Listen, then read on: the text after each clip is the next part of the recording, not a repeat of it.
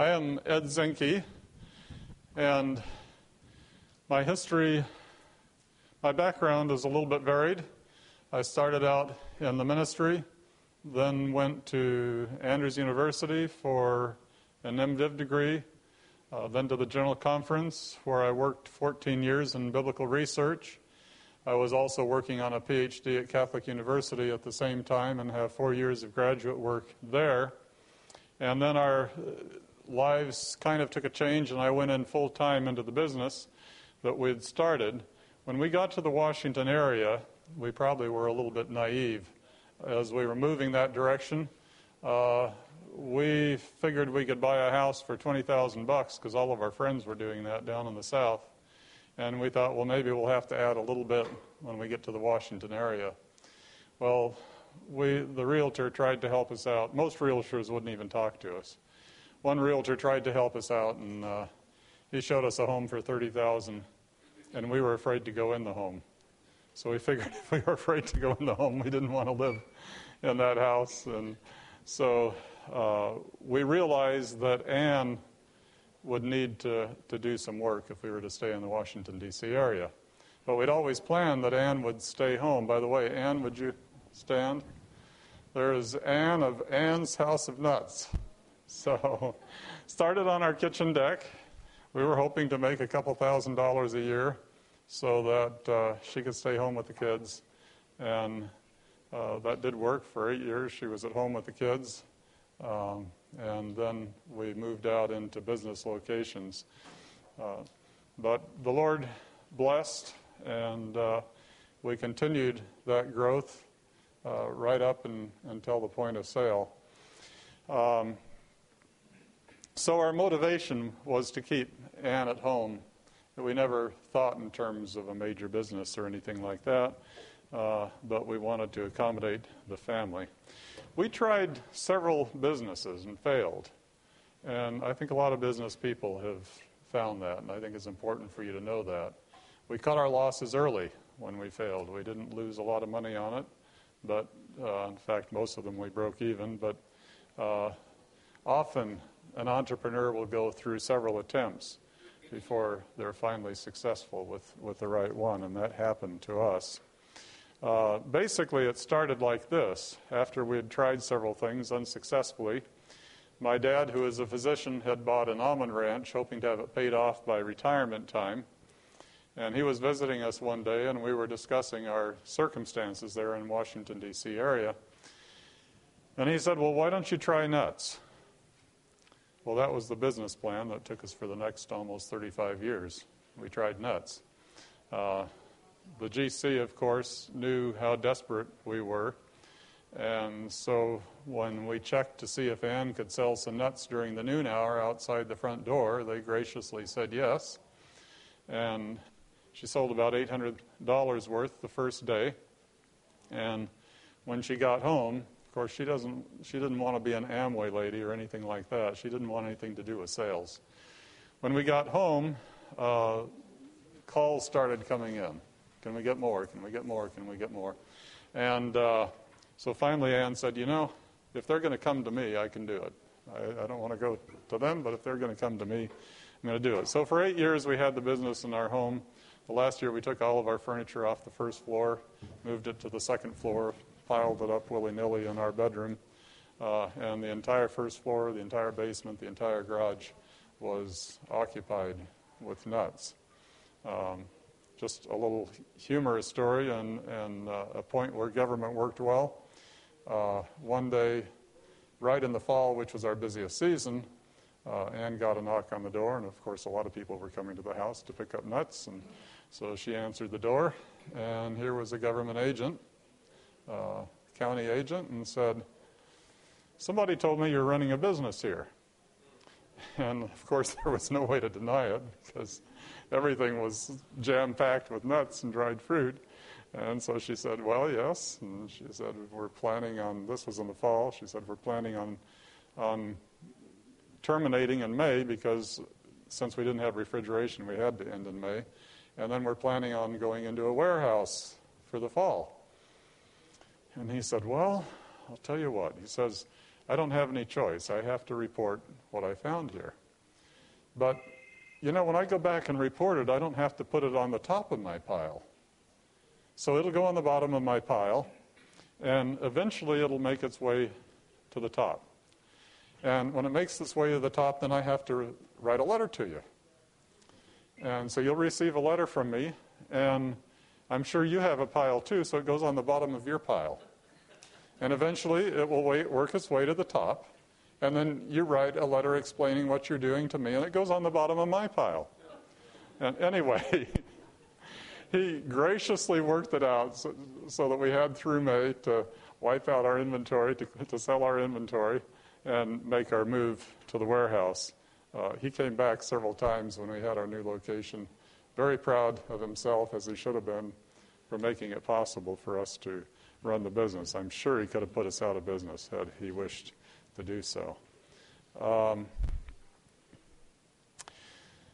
our customers were individuals, and then we went to the school and had a table with nuts and dried fruit on it, and uh, when they had their citrus program, and people could come and, and buy nuts and dried fruit, and then co-ops uh, at that time were popular, and they found out about us, and we started to selling, selling to co-ops. Uh, when we made our move, uh, we were relying very heavily on, on retail business, and we had a showroom, and people would be lined up at the door in the morning when we opened it, and uh, Friday evening it was, you know, obviously we closed before sundown, but it was always Always a task to get that door closed because so many people were coming. Sunday morning there would be a long line in front of our showroom, people wanting to buy nuts and dried fruit. We did almost no advertising. My guess is during our entire existence we might have spent ten thousand dollars or twenty thousand dollars on advertising. It was word of mouth, uh, it was quality, uh, it was service that made things work for us. I want to tell you a little bit about myself, and you'll understand this when we come to the end of the presentation. I was one of those kids that professors didn't know what to do with. I, I flunked the first grade. It's not that I was a, a difficult kid, but I flunked the first grade. Then we went to Mexico for four years, and nobody really knew what grade I was in down there because there wasn't any English school except for the last uh, year. Came back, they put me into what they thought was probably my grade level, and, and I struggled. And uh, uh, as a matter of fact, in Mexico, the president of the university down there said, "You will be lucky if Ed makes it through the eighth grade." And then when I got into high school, they figured I had a fifty percent chance of getting through high school. Uh, I began to wake up in college and got fairly decent grades there, and then in my MDiv, M A, and and PhD program, I got almost a four point. Unfortunately, I got a few A minuses and maybe one B plus or something like that.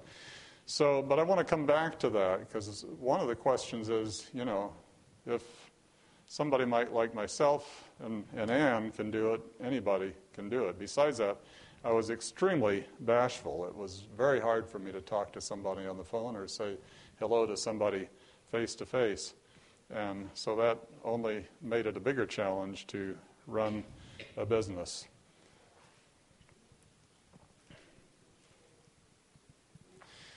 Some of the things, preparation for entrepreneurial activities.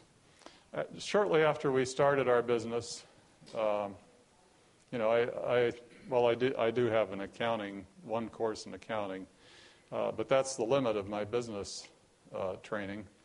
I did read one article in the Washington Post, uh, and there were twenty-five things on how to be an entrepreneur. Someday I'm sure I'll find it in my file someplace, but there's one thing that I remember out of those twenty-five things, and that is work sixteen hours a day. And of course they said seven days a week. Of course for us that was six days a week. But indeed, for most people, being an entrepreneur is extremely intensive. And if you're thinking of doing that, that's one thing you need to think of. Am, am I willing to put that kind of effort into a business to make it successful? And if not, you know, there are other things. If you have some very super special thing, you know, if you're a Bill Gates or something like that, maybe you can make it work because you have something that nobody else in the world has. But we were starting a mature business. You know, so nuts have been sold in this country for a couple hundred years, been sold worldwide for thousands of years. And so it's not like we had some special magic that we were bringing to the marketplace. We were entering a market uh, that already was mature, already had its players, already had shelf space on on the decks and so on and so forth. And so uh, it was definitely, it took all that we could give it in order to make it possible for that uh, business to grow. I think, and that's, this is kind of one of the themes, the Lord leads us through experiences that prepares us for the future. And there's one thing, when we got to the Washington area, we realized we couldn't afford a home, and so we decided to build one. Now, I'd never had, had a hammer in my hand before, so that was a little bit of a challenge. But Ann and I decided, if somebody else can do it, we can do it too. And so, indeed, we we sub we subcontracted it. Uh, we uh, did a lot of the work ourselves, and managed to get into a nice home as a result of that. A home that finally became the home for Ann's House of Nuts. Uh, as we were building that, we had a lot of troubles building that home. We contracted a company to put up the shell, and it was going to take nine days to put up the shell. Well, nine months later, it still wasn't up. Now, for me, that was absolute catastrophe, because remember, I was this bashful kid. And getting on the phone and trying to work this thing out with them was a- an absolute terror to me. It just tore my stomach up every time I had to do that. And I think that was one, I think the Lord knew I needed that training experience. How do you go through a crisis like this? How do you solve it? You know, how do you get people on the phone? How do you work things out?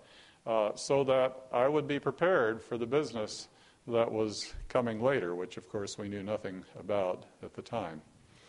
Well, some advice if you're going to start a business or start a ministry. I think many of these principles work both ways, and so those of you that are in ministry, I'm grateful that you're here uh, because I think there's a lot that we can learn back and forth between each other.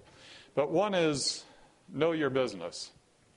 Uh, you know, Know, know what it is that makes your business up. And as we go through the presentation, I think you'll see that, that we gained that knowledge. But if you don't know anything about it, you know, find somebody that does, work for somebody that does. In some way, get into the business so that you understand how it operates.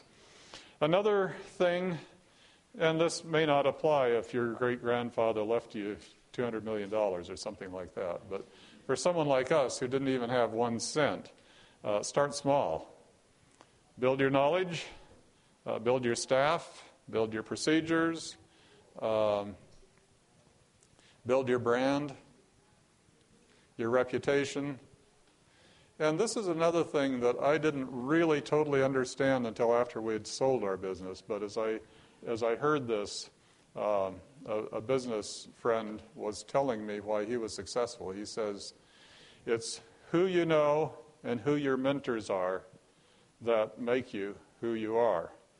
And at first that kind of sounds elitist, but, but let me go through why that's important. Um, as I reflected back, that was why we were successful, and I'll give you an illustration of that. Uh, when we started out, I did the purchasing, and uh, it worked in well with my job because, you know, I can call during the noon hour for people in New York, and I can call during after work for people on the West Coast, and so, so it worked out nicely. But I didn't just simply find one supplier. You know, I knew forty walnut suppliers. I knew fifty almond suppliers. Uh, before we started importing, I knew three or four, five, six cashew suppliers. When we started importing, we knew one hundred fifty or two hundred or something like that. Now, how did that help? Well, it helped in several ways. One is I had first-hand sources of information. Uh, you know, I'd call twenty, thirty people about walnuts before I made a purchase, and I got a real sense as to where the market was. If I only had one person to contact, I would not have had that source. And besides, they would have known that, and they would have taken advantage of me. Uh, so w- one day, uh, I was working on walnuts and had done my contacts, and I realized there were very few um, walnuts sitting in California. And so I went to the largest supplier of walnuts and bought what for us then was just a huge quantity. Bought it at sixty-six cents. The next day they were off the market, and when they came back on, they were at a dollar forty. Now, how could a small company like myself buy from the largest company in the world at a price of sixty-six cents when they're going to be off the market the next day? See, they can't talk to thirty people. They can't call their competitors and say, hey, you know, what's going on? Whereas I was able to do. So I had information that they didn't have, even though I was the small guy, and I was able to act on that information. In addition to that, and we'll get to purchasing a little bit later, but since I'm on the illustration, when you call that many people, you just might find somebody in a cash flow situation that really needs the cash worse than they need the almonds or whatever it is. And so while the market be, might be at two dollars, you might buy at a dollar eighty-five or a dollar ninety, assuming you promise quick pay and so on and so forth. So who you know is extremely important. And then also, you will discover that some of those are in the business as much for friendship as they are for sales. And they don't mind mentoring you at all. And so find those people and allow them to mentor you, you know, allow them to, to be a backstop for you, to, to help you understand the business better. Um, we actually started our business with zero financing. We didn't have anything. And fortunately, a kind gentleman was willing to give us accounts payable, accounts receivable from his, his end, accounts payable from our end. We sold the nuts. We paid him off. He gave us some more. We paid him off. We gave him some more. Uh, then as we got larger, this was during the time when interest rates were seventeen, eighteen, nineteen percent. And uh, by then we had some small-sized customers, grocery stores and so on and so forth. And our terms were ten days. And so, and, and, and this, I'm telling you this not only because this is how we finance the business to begin with, but I, I think it'll give you some of the creativity that you need to have if you're going to run a business. Uh, what we did, we got our orders on Monday. We placed our orders with New York because at the time we weren't importing ourselves. We placed our orders with New York on Tuesday. We picked it up on Wednesday. We got it back Wednesday night. Thursday we produced it. Friday we distributed it. And Friday, we billed it. And we were receiving thirty-day terms, and we billed ten-day terms. So the money came in before we had to pay it out. Then we found a West Coast company where we could wire the money, getting eighteen percent uh, per annum. And we found an East Coast bank that was the slowest one in the U S for clearing checks. So we were making money on our cash flow in addition to making money on our nuts. Uh, so that gave us a start. Of course, eventually we built up enough capital, and as we got more customers, we had to more, have more inventory. And finally, we had to go to the bank. Uh, and that is, let's see, we'll get to the bank a little bit later. I want to talk, talk about purchasing. Uh, We considered a supplier as important to us as a customer. Most people beat up their suppliers uh, and, you know, make it difficult for the, the supplier to collect the, the money and, and so on and so forth. And, and the supplier is the, the low man on the totem pole. But we figured they were just as important to us as any customer we had. We couldn't sell nuts if we didn't have nuts. And... Uh, The result, now that didn't mean we gave them a lot of money. We were also one of the best shoppers out there. So they knew if they were going to sell us, it had to be at a good price. Uh, so it's not like we were a rollover. But but we treated them right. You know, for example, we paid our bills on time. And they knew they were going to get their payment on time. What did that do to the prices they gave us? They, did, they knew they didn't have a risk. So they could sell us cheaper than they would sell our competitors because they didn't know if they were going to get their money out of their competitors. And so not only is it the Christian thing to do, it's the smart thing to do. If you agree to ten days, pay it on ten days. If you agree to thirty days, pay it on thirty days. Uh, you know, make sure that, that your, receipt, your payables are up to date. And I discovered, and we'll be discussing this a little bit more through the lecture, but I discovered that that's something, as we got bigger, I had to stay on top of it. Because my people, you know, they came from other companies that, that did payables, and they thought it was their job to whip the, the supplier. And so I'd sit down with them every now and then, explain, you know, we, we aren't in business without a supplier, and this is the way they're going to be handled. When they call and ask about the check, don't put them off. You know, tell them what's happening. Occasionally, we're going to have cash flow problems. Uh, that just happens in business. Okay, if we have a cash flow problem, we aren't going to be able to pay them on time. Well, what are we going to do? Are we going to wait for them to call us? No, we're going to call them.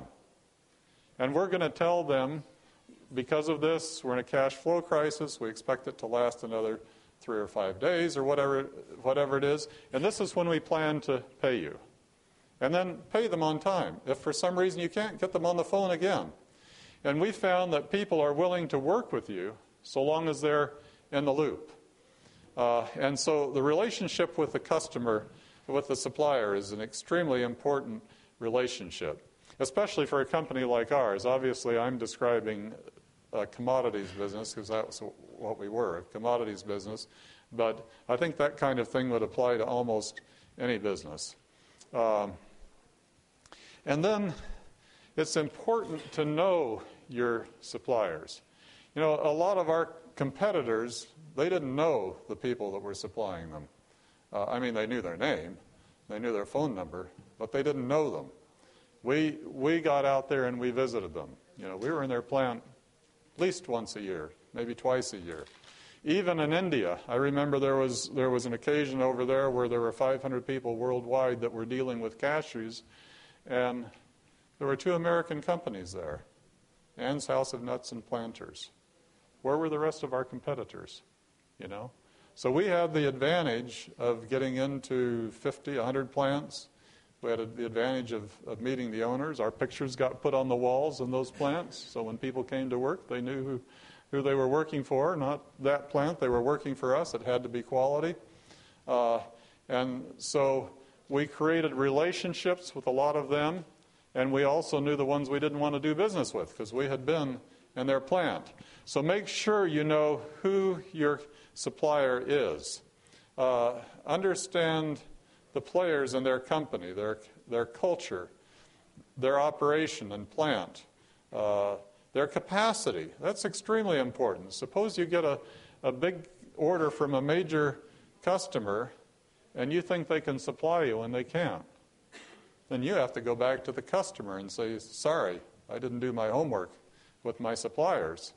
And that's the last thing you want to do because a large company, they don't want to have to think. All they want to have to do is give you an order because they have so much to do. They don't have to, they don't want to have to work through that. They want to give you an order, say I want it shipped on this date and I want it to arrive on that date, and they don't want to have to think about it again. So you've got to make sure you have all of your backup plans. We, we imported from thirty-nine countries. So all of this product had to get to our plant just in time so that we would have it to manufacture it so that we could ship it just in time. So make sure your suppliers know your experta- ex- expectations. And here, and I'm going to make this statement several times during this lecture, that good agreements make for good relationships. I want to say that again. That's important. Good agreements make for good relationships. And so make sure that you're together with your supplier on quality, on price, when they're going to ship it, what the financial terms are going to be, and anything else that's involved in that purchase. It might even be how they're going to ship it. Are they going to ship it by rail or are they going to ship it by truck? Well, in some cases, rail is too hard on a product. Don't ship it by rail, even though it's a cent and a half cheaper or whatever. Ship, sh- ship it on a truck. So everything, make sure that everything is spelled out so that there isn't You know, you don't come back and say, hey, you said this and you said this and so on and so forth. You have it all on paper. Good relationships, good relationships are based upon good agreements. Another thing, and, may, and this will probably become clear when I talk about how our customers developed us, but build and develop your supplier. Now, we dealt with the largest almond company in the world. And they are a better company because we dealt with them. Our people were in their company. We saw what they were doing. We looked at their procedures. We checked their quality control systems. And when they, when we left, they had a better map on how to run their business than they did the day before we arrived there.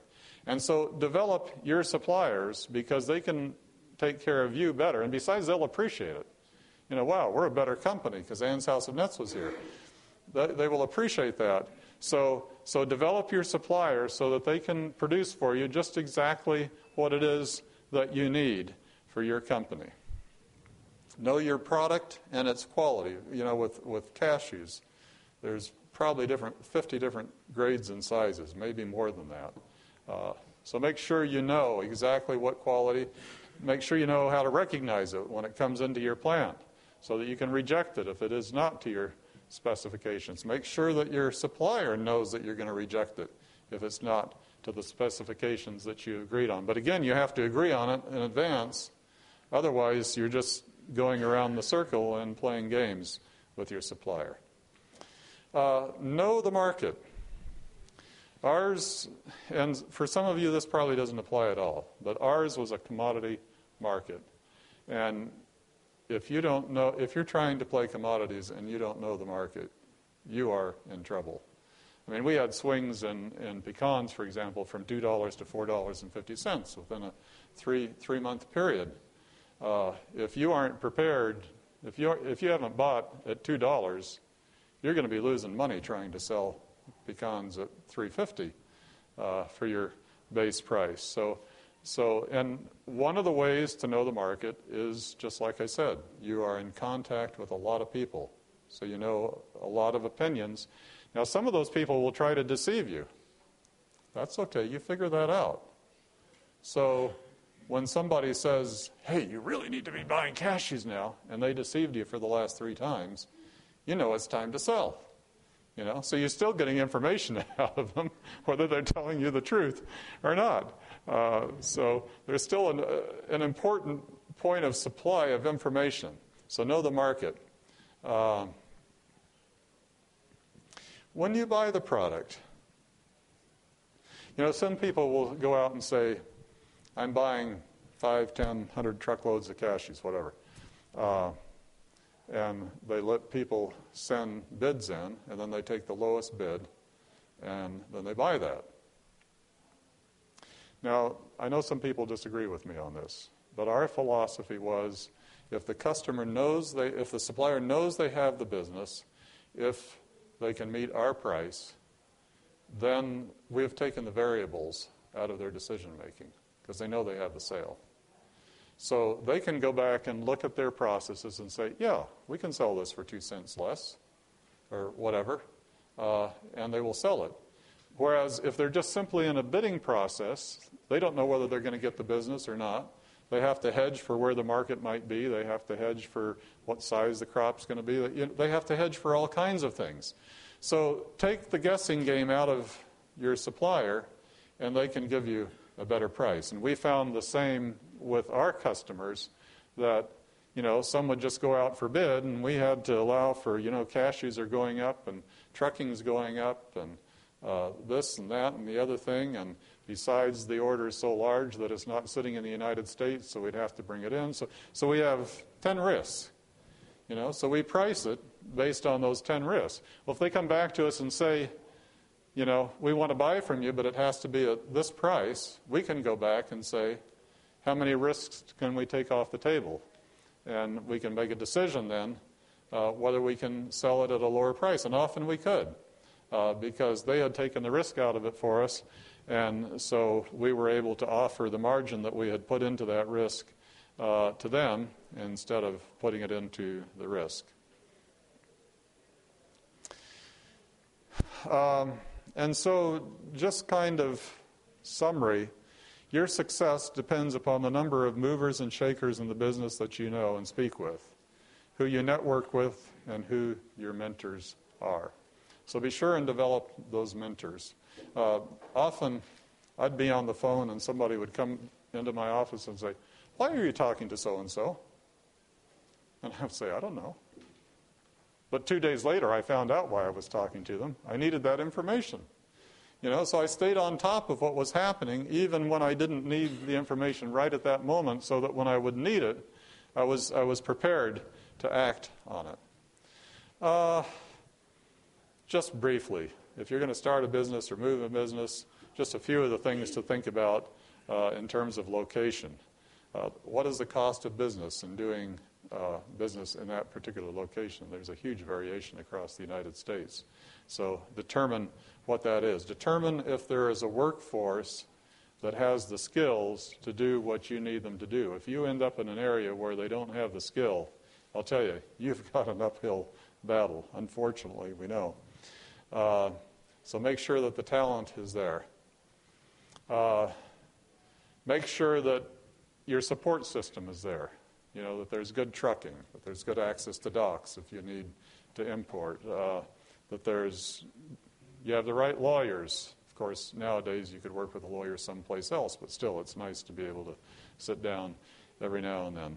Uh, you know, just the right people to do the art for you, the right people to do this, this, this, this, and this. Whatever you need for your business, make sure that it's available to you in the area where you're placing your business. Uh, also, and this is one thing we didn't do a very good job of, and I think we left a lot of money on the table, there are many regions that will give you funds to move to their region, especially if it's a medium or larger business.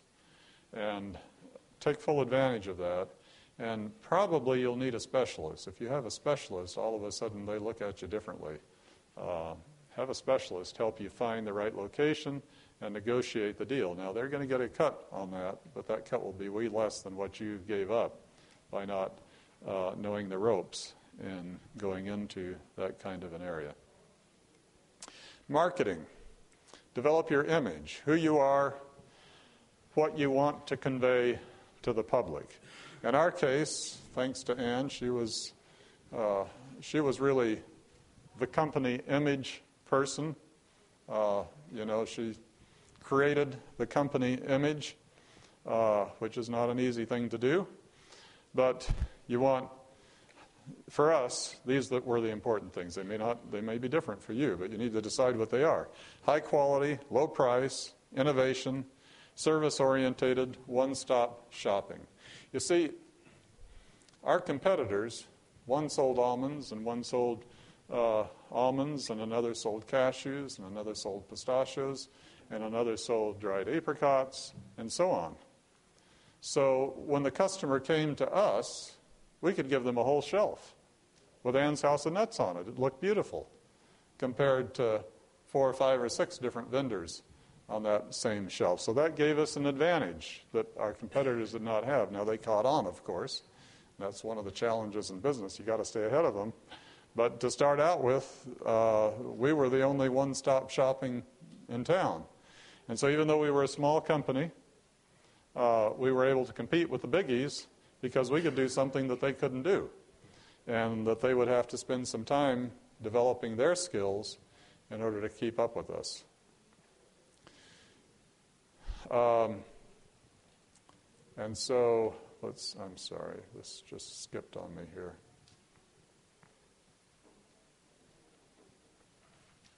Okay, back to where I'm supposed to be. So for us, the high quality, the low price, the innovation, service was another key ingredient. Uh, they knew that when they gave us an order that they would get it. Now, that wasn't always easy. You know, my times at the plant at two o'clock in the morning can't be counted.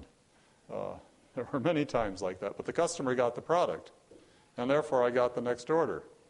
And uh, a lot of our competitors ran their business based upon what's most cost-effective for the plant.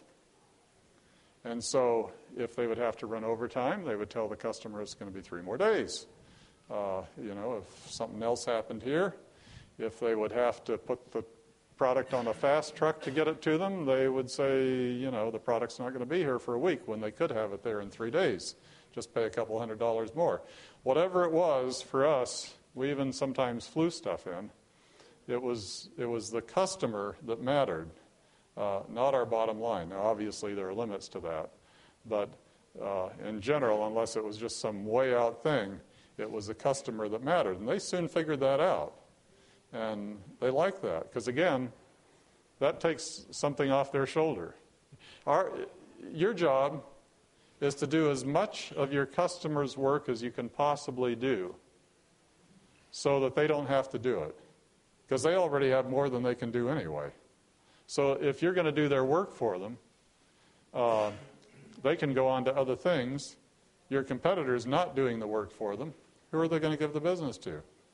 You might even get a, a cent or two more, which in our business was a lot, uh, because you're providing a service for them that they they really need, and your competitor isn't willing to supply the service. For example, with one of our customers, we monitored their inventory, and we placed the orders for them. Now, they always had the right to overwrite an order that was placed, but they didn't even have to think. They didn't have to think, how am I going to fill out this truck? How am I going to get this truck from here to here? How am I, the, you know, there were just lots of things that they didn't have to think about that we took care of for them. That helped us too, because it, we were able to smooth our flow. If we were dependent upon them, you know, the buyer is working on something else for two weeks, and then all of a sudden says, ah, forgot my order to Ann's House of Nuts. And so it comes in three times larger than you would expect. And so all of a sudden you have to work day and night, and you have to rush stuff in and everything else. Of course, you do it because you want the customer, but uh, it, it, smooths out, it smoothed out our operation, and it made it way easier for the buyer.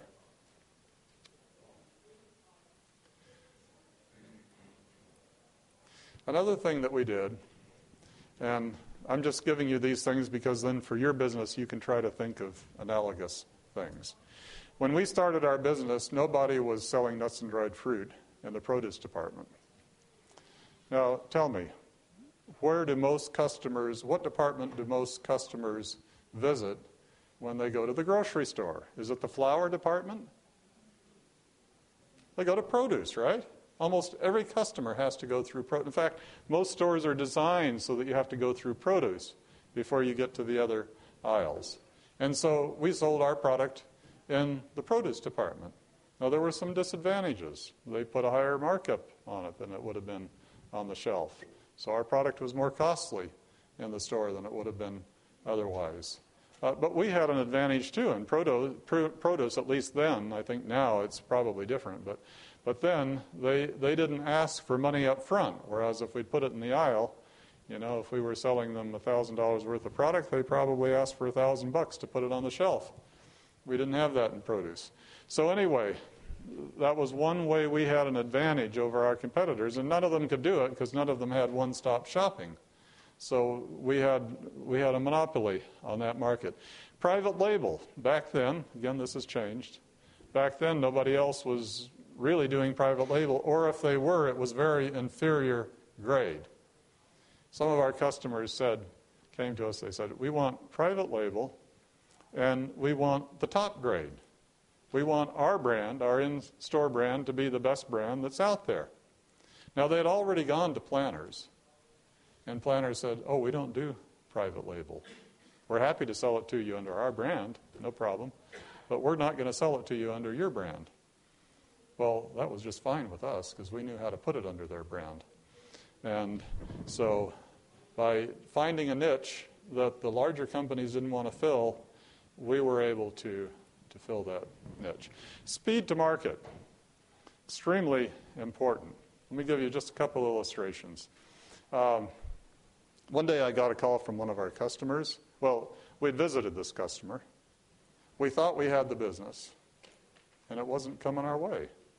And I was puzzled, so I, I called the the uh, buyer, and I, I said, you know, we kind of thought we were going to get together Here, what, is there anything I can do to help you out? And he said, yeah, there is. He says, you brought me a one-pound bag, but I don't want one pound of walnuts. I want ten ounces of walnuts. Now, imagine telling that to planners. You know, how many committees would it have to go through before they finally figured out how to do that? Well, I said, give me ten minutes. I got out my pencil and paper. Uh, it was before the computer age. Uh, figured out what it was going to cost me and what I could ship it for, and gave him a call back, and just like that, I had an order. Uh, so being able to move fast was extremely to our advantage. Uh, another time, we'd been trying to get into a store for years and just were not having any success. And my sales manager was there on, I think, November second, something like that, and made the presentation. And we were presenting our product, hoping they would accept Ann's House of Nuts. And after the presentation, they asked my sales manager to step out. Usually this doesn't happen. Usually they say, go home and we'll call you. They asked him to step out for a few minutes, and then they called him back in. And they said, well, we'd like to go with you. A couple of conditions. One is it's under our label. And this was, by the way, was going to be on a rack, too, that we supplied. Number two, that it be on the rack. Number three, that it be in our stores before the end of November. Now think that one through. We have no artwork. The rack hasn't been built. Uh, you know, we have to get the product in, so on and so forth. We missed it by about one or two days, and they were absolutely delighted. Nobody else could have done that. Uh, it might have taken three or four months for the best company out there to do that. Uh, we had another call from a major customer that was shortly before we sold, and we were really proud of this one. Um, they said, they came to us. They said, we want this, this, this, this, this, thirty-six items. I mean, and, and nobody has thirty-six items in this store.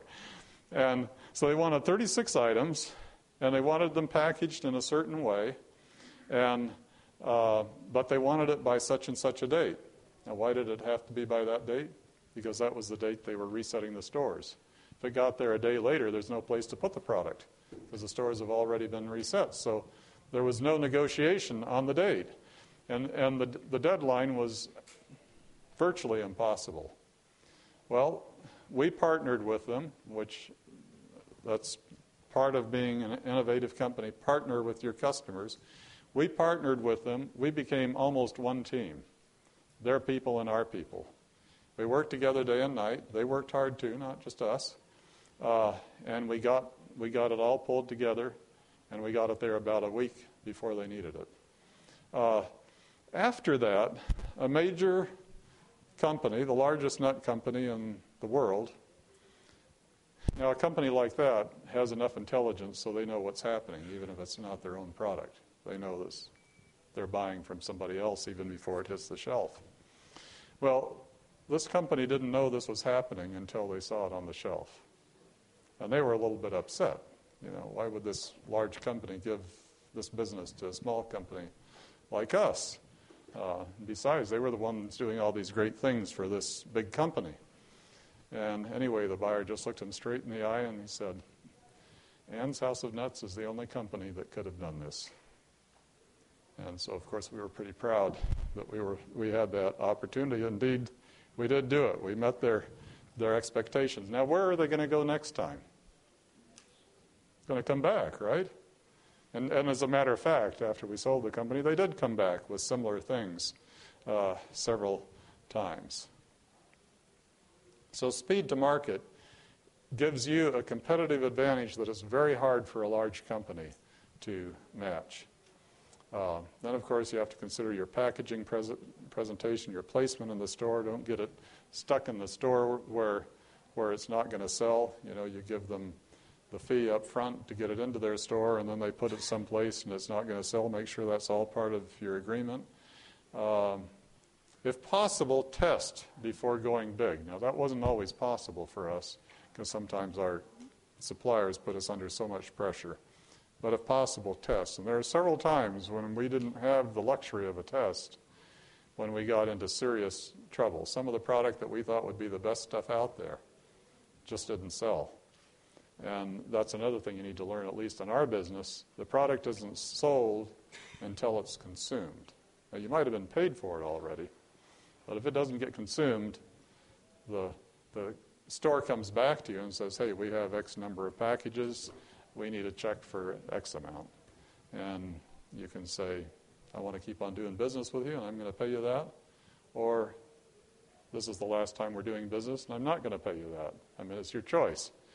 Uh, so wherever possible, keep your, keep yourself out of that kind of a circumstance and test before you go to market in a big way.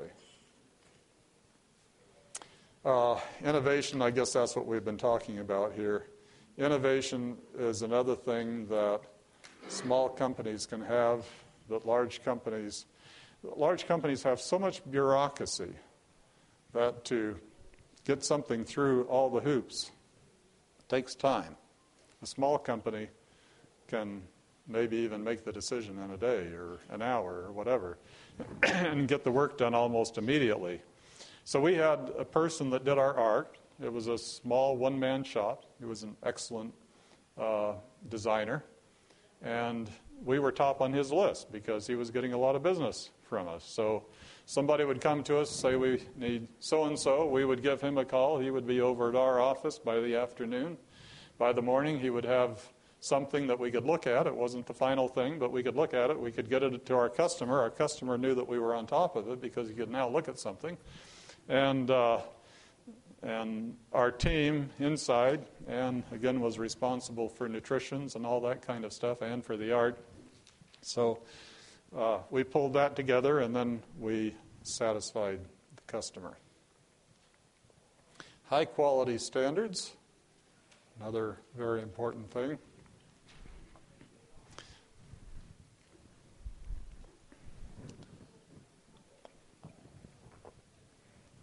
With quality, let me make this statement. We chose to sell the very top quality. Now, you can make money selling junk, too. And I'm not saying that's that's wrong. You can. Some of our competitors sold junk cashews, and they made a lot of money, probably more than we did. Our problem was we didn't know anything about junk cashews. And so we didn't sell junk cashews, because we didn't want to get stuck with something that was worse than junk uh, and have all the product come back to us. And besides, we wanted our image to be the top image. If we'd had, if we'd run the business longer, I think I would have developed another label for junk cashews. But the important thing about quality is that it's always the same. The customer, when the customer buys it, they know what they're getting. You know, they, they don't get top quality one day and poor quality the next. If if they buy top quality in a package that's not supposed to be top quality, when they buy it again, they're expecting top quality. So make sure your quality is consistent. Another thing that sells your company, that sells your product, is, is your uh, procedures. How do you run your business? Your procedures is really an operating manual for how your business runs, and I'll get into this a little bit more later. But having excellent procedures, having a clean plant. One day, the buyer from a major company called us at like nine in the morning, and she says, I have some guests. I want to come over and see you. Now, she, she was fifteen hundred miles away from us. We didn't know she was going to be there. And she came and and walked this guest through our plant. And as she was leaving, she said, well, I knew that it was safe for me to come here at the last second. Sometimes you'll get them at the last second without any notification and without a guest. There you just simply want to see how you're running your business. So always be prepared for that. We've talked about service. Educate your customers. This is something we kind of learned the hard way. Uh, we were selling nuts and dried fruit. Nuts and dried fruit are not crackers where you've ground up wheat and you've made it into a cracker and baked it and put it into a package and sold it. Uh, now, if you're grinding the wheat, and you have a foreign object in there, what happens to the foreign object? It disappears, right? Well, there's no way to buy an almond that for sure has no foreign product. I mean, it's just impossible, even with the best equipment. Even with the latest laser sorting equipment, you can't do that. We should have, we should have educated our customer on that right up front. Uh, we didn't realize that they didn't know that. And so when they found a piece of foreign material, we only had reports of like one and a half billion pieces. But when they found a piece of foreign material, they thought we were shipping them inferior stuff.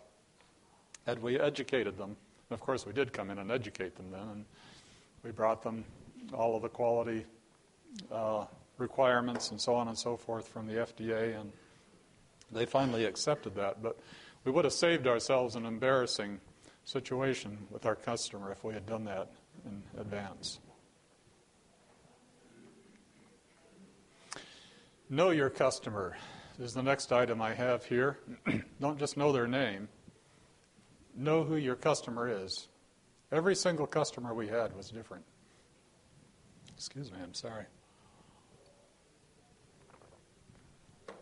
I mean, just like there are many different people in this room, each customer is different also.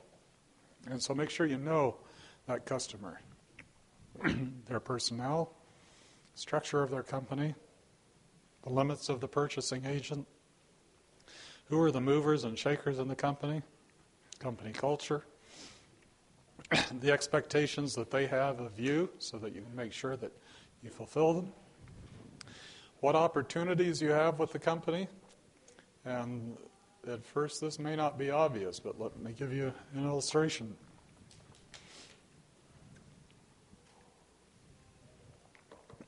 One of our one of our customers put on a lot of sales, and those sales would just move huge quantities of product through their stores.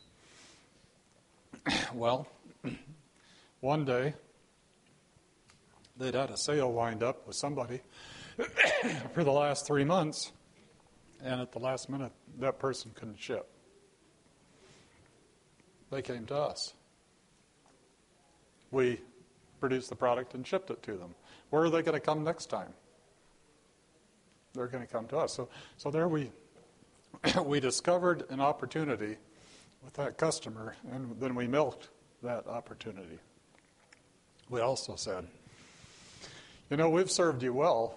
We deserve some sales when they aren't at the last minute. And they said, yeah, you do. You know, you're doing a good job for us. And so we got the business in addition to that. So what are their expectations? Expectations? What are the opportunities? Partner with your dis- customer, as I suggested that we did with the with the new product, the new art. Allow your customer to to develop your company, just like I was talking about. We developed one of the almond plants. Allow them to come in and do the same to your plant. And indeed, several did that, and our our company was a way better company because of what they did. And then we were matching their expectations, and and they didn't have to worry about it. They had confidence in what we were doing, and we didn't have to worry that there would all of a sudden be some kind of an accident of some sort. Uh, I've already talked about how to think about giving an offer to a supplier. Your customer may do the same thing to you, and don't just simply say no. Study it, because that may give you the opportunity, because it takes all the risk out of it. You know you got you have the business if you meet the price, so it, get, it allows you to go back and check that. Hand in the back here. On the issue of your customers helping you develop your process, were you uh, certified I S O, or did they push you in that direction? Well, we were the the equivalent of a certified I S O uh, for the food industry. Uh, was, yeah. And that ended up being one of our advantages. Um, we we had a problem at one point that the customer didn't understand, and so they told us, we're going to take five percent of your business away. We're going to give this section of our business to somebody else. And a year later, we went back and said, we don't know what happened. We're still shipping that location. And he said, the other supplier could not meet our standards. And so you kept the business. Uh, so indeed, the higher standard you have, the greater advantage it gives you in the marketplace. And sometimes it's not a question of costs. It's a question of what kind of a plant is this coming out of. So that was a good question. Uh,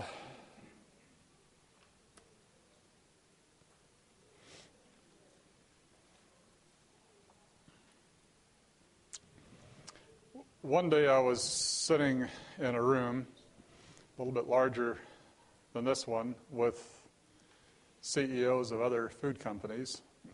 And the president of the company we were selling to was giving us a presentation. The first thing he said was, we do not want to do business with any good companies. Now, we sat there, you know, with our mouths open.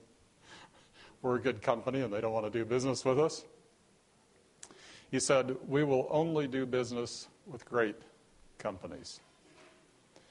And so you see where they are heading. It has, not only are they going to run their company great, they're going to buy from people who are running their companies great. Well, how do you, how do you have a great company? Obviously, there are many things, but I want to go through standard operating procedures. And I think this is one place where for the uh, nonprofit organizations and prof- for-profit organizations are really in the same camp. The operating procedure is a manual for how to run your business or, or your nonprofit organization. Having that manual means that you're consistent all the time because the employees know what's expected of them and how they are to handle a particular situation. It also, believe it or not, if you have a good manual, you can hire people that don't have the same level of skill. Why? Because they don't have to think. They just have to follow the manual. Uh, so you aren't reinventing the wheel every time a problem comes up. You know, we've faced this problem before. We've figured out how to handle it. They go to the manual, tells them how to handle it, and so they don't have to think it through, and the company doesn't have to waste its efforts thinking through these issues every time.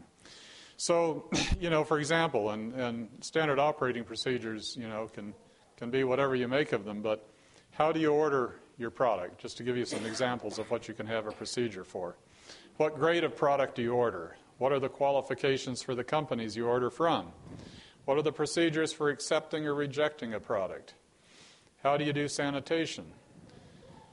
How do you change a machine over? And by the way, that can cut your labor costs almost in half if you know how to change a machine over on a timely basis. Uh, how do you perform preventive maintenance? How do you handle a new customer? How do you take, or how do you handle a new order?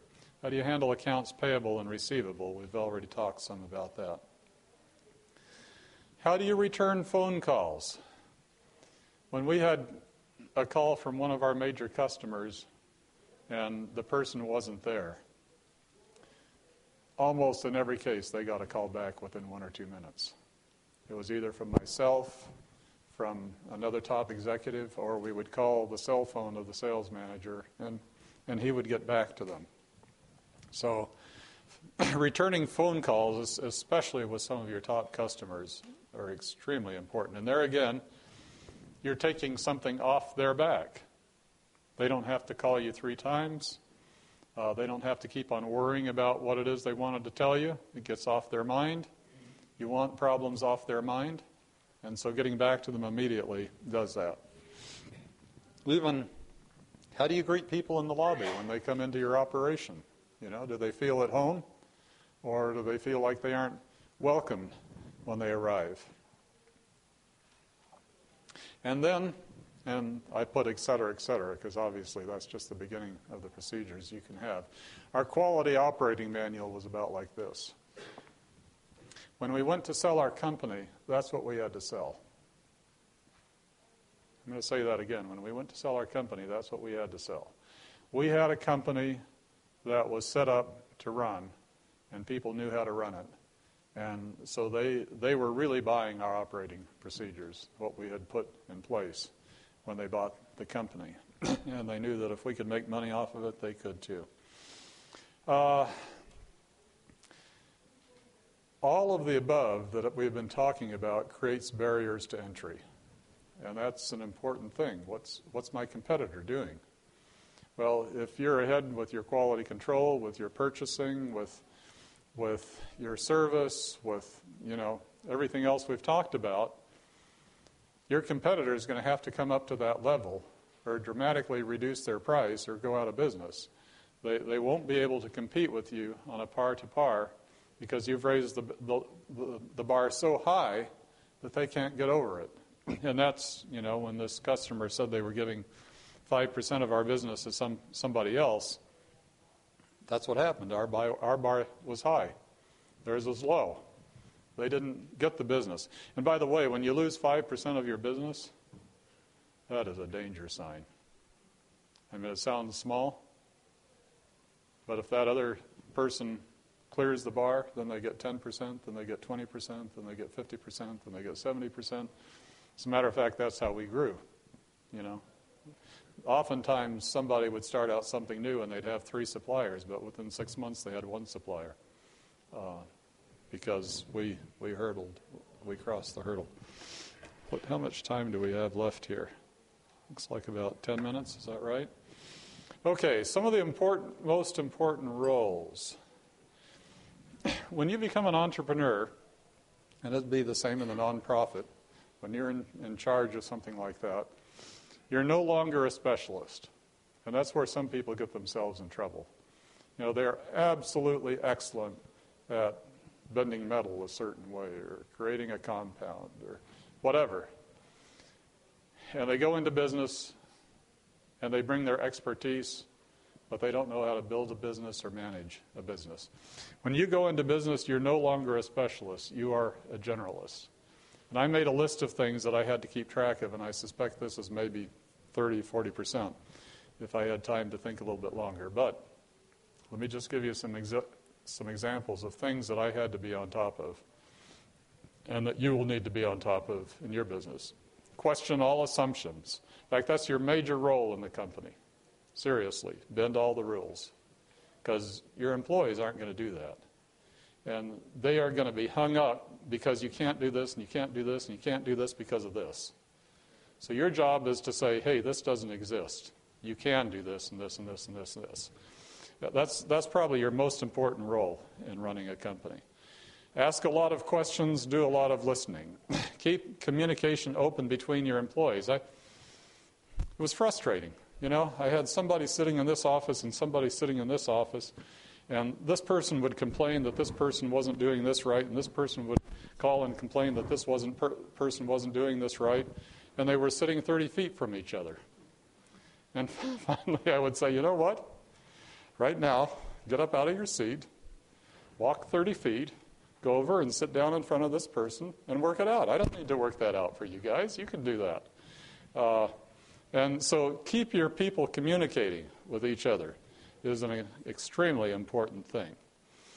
Um, don't make decisions based on fear, rather on vision and an analysis of what can go right. At the same time, and it, we, we aren't going to have time to elaborate this, have one person in your f- company that is scared to death that you're going to lose your business. Now listen to them, but don't let them control the company, because they'll keep you out a lot of control, out of a lot of problems, but if, if you let them control the company, they'll close your company down. So understand what your risks are, but figure out how to move ahead in spite of that. Take risks. If you're not a risk taker, do not go into business. Uh, if it were easy, everybody would be doing it. It's not easy, and everybody's not doing it. Make sure your risks are measured risks. For example, what's the size of the risk that you're taking? What is the potential reward? What are the number of risks that you're already taking? It may be a small one, but you already have fifteen risks that you're taking, and you don't want to add another risk. but at least you have analyzed it. You aren't just simply running away from it. Uh, don't put all of your eggs in one basket. Know your limitations. Hire people that fill in your weaknesses. Um, hire people smarter than you, as Ford said. Um, and get out at the right time. If you grow a rap- if you have a rapidly growing business, at some point your business is going to exceed you. You have two ways of handling it. Uh, well, po- poss- possibly three. Maybe you can get the training, but it's hard to do that and run a business at the same time. You can hire somebody to do that for you, or you can sell your business. But but do that strategically. You know, don't wait till you've hit a crisis and then you have to make a decision. Have have a plan for doing that. Con- continually reinvent yourself and the company. We were never the same company today as we were yesterday. We were always on the move. Section on strategic planning. There are lots of books out there. Oh, I got to the uh, stay on top of everything. Didn't go through that. I was responsible for management, for purchasing, for finance, for accounting, for cash flow, for pricing, for sales. Uh, for how a particular product is sold, customer knowledge, understanding the final customer, marketing, customer knowledge, transportation, trucking, rail, shipping, port entry and export, uh, in the terms of law, food handling, importing, employees, immigration, trademark, patent, insurance, liability, real estate, warehousing and inventory control, food sanitation, equipment, maintenance, industry knowledge, computer, hardware, software, and software development, insurance, real estate, plant maintenance, quality, service, quality and service, quality, did I say it? Quality and service? Okay. Investment banking, how to sell, merge your company, so on and so forth. By the way, I started planning that ten years in advance. If you've got a, a company of any size, you aren't going to sell it tomorrow. It's a six-month to two-year process. It's a very detailed process. If you aren't prepared for it, you're going to get taken by somebody. So make those plans in advance, which is, it, and that's one thing that is a very difficult thing to sell a company while you're running a company. It's, I mean, it's two full-time jobs. Retain an excellent lawyer. In our case, we had a lawyer for all those things that I listed up there, so we had many different lawyers. Uh, talked about have an exit plan. Uh, You know, uh, merging with another company, bringing in a management team, a family succession plan. Uh, honesty. That's extremely important to your business. We've been kind of discussing that as we've been going along. But remember that good agreements create what? Good relationships. Okay, very good. Uh, and so honesty with your suppliers, with your customers, with your employees. Make honesty a core ingre- ingredient in your company. Why can a small company succeed where a big company can't? Um, as, I, as we've said, there are niches that big companies don't want to be in. Or if they're in, they can't be very competitive because they're so clumsy.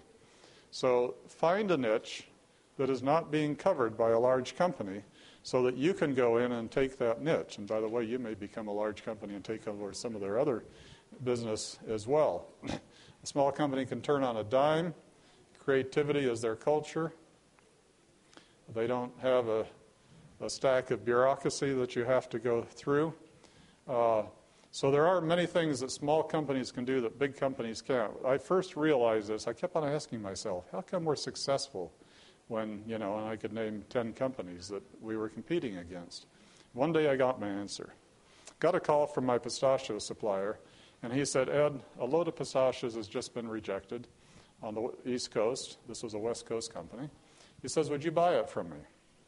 I said, well, why was it rejected?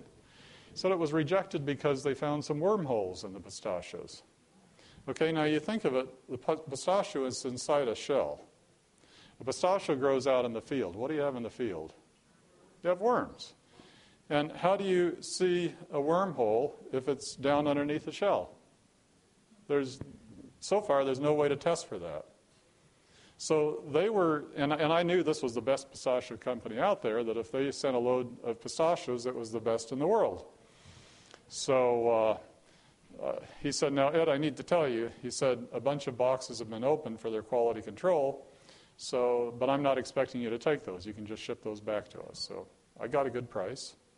I made a, a supplier happy. They had just made a supplier mad. Uh, got the pistachios. They were beautiful. Nothing wrong with them. Uh, and the boxes that were open, about twenty-five percent of the product was gone, and five percent of the boxes were open. That was all quality control. Now, frankly, that is incredible overkill. So here, this big company had this big, cumbersome quality control situation that made them reject this load of pistachios that was the best in the world, that made their custom, their supplier mad. We made the supplier happy, and we got a good price besides. Uh, so then I, it clicked with me. You know, the president of that company doesn't go down and look at the pistachios. He doesn't even know they've been rejected. I go out and I look at the pistachios, and I know they're just fine. Uh, and so small companies indeed have some advantages over large com- companies. Wish I had time to talk about government, regulation, debt, taxes, Social Security, Medicare. I'll just tell you, don't plan on any of that except for regulation and taxes. You can plan on that. And they may put you out of business. That is always a possibility. It almost happened to us several times. Face your personality.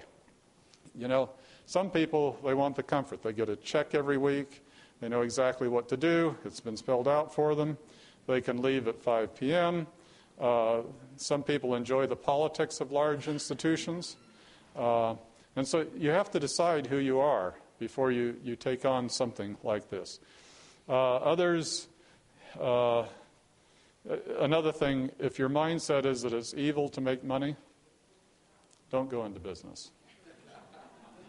I mean, it sounds it sounds obvious, but, but that happens, you know. Uh, if you can't get out of the box, you're not likely to succeed. On the other hand, others enjoy the exhilaration of the ch- of the chase almost more than the catch, a chance to escape the politics of company and institution. They can make decisions, decisions that were made at the General Conference with a committee of twenty in a year. I had to make in sometimes two minutes. Didn't mean my decision was better than theirs or that theirs was better than mine. It's just that I had a fast organization that could move, and we could make decisions, and we could go on to the next thing instead of having to, to hash things over and over and over again. Chance to create your own world and express your own creativity. Uh, reasons for going into business. Um, you can be your own boss, an opportunity for wealth. And by the way, I've been reading some books. You know, I read that one article on how to be an entrepreneur to run Ann's House of Nuts, but now I had to talk to you guys, so I figured I had to read some books. And I've discovered that, that most people who gain wealth in the United States do it by running a business. And it's not the money they make from the business, it's the money they make from selling the business. And so people that are that are serial entrepreneurs, they build a business, they sell it, they build a business, they sell it, so on and so forth, um, are the ones that are most likely to be successful. um, it's an opportunity to create an integrational family culture between generations, uh, an opportunity to support philanthropic causes, an opportunity to learn and share your talent with the church. Uh, I want to answer just real quickly here. Oh boy, our time is up. Why could a bashful young kid like me make it? Several things. Ellen White inspired me. I, I don't think I could have done it without her. Uh, Ellen White says that when you read the Bible, it, it strengthens your mind. Uh, communi- commitment to God, God's leading. You know, as we mentioned, there are several ways in which God led us that we couldn't have thought of ourselves, and I could give you more illustrations. So follow where, wherever God leads. Um, and God has given us the opportunity. I mean, God's given us our minds. He's given us, you know, our abilities. He's given us the opportunity of developing those abilities. He wants us to do it in harmony with His will, with His word, not opposed to it, but in harmony with it. And he, he has given us so much, and this church has given us so much. I mean, when I travel the world and see what's happening to people worldwide because of this church, it's amazing. Uh, you know, we're taking people at, at some of the lowest rungs of society, and within one or two generations, they're doctors and nurses and teachers and so on and so forth. It's absolutely wonderful what God is doing through this church. And then people get to the top, and what do they do? It's me. Look what I can do. You know, when when it's God and this church that has made that possible. And so we need to recognize not only, I mean, it's a responsibility, but it's also a joy to be able to, to give back. And in this day and age, it's not just money. You have developed talent that this church needs. You learn things that you wouldn't learn any other way. The, the, the road of hard knocks is the best teacher for sure. And so not only give of your funds, give of your talent, and allow the church to benefit from the years of experience that you have had in order that we might finish the work of God. I see a hand going back up there. There's something to fill out. If any of you...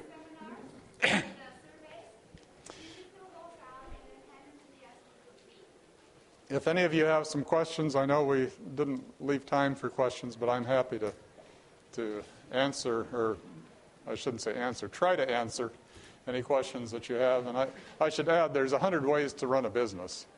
So I've simply given you how we ran ours in our situation. You're going to have to find out how it works for you. Thank you very much.